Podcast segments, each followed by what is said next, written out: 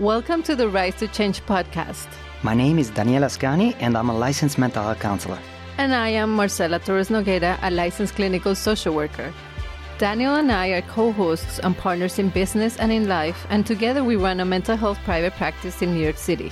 Each episode, we will talk about everyday struggles that are relevant to New York City professionals.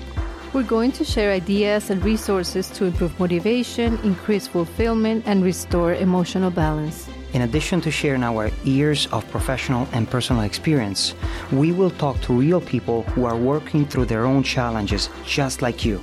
Our motto is to normalize, not minimize. If you want to know more about the show, visit our website where you can find our blog, our book, and other resources. To visit our website and follow us on social media, you can find all the links in the description below. Thank you for listening, and remember to always be kind to yourself.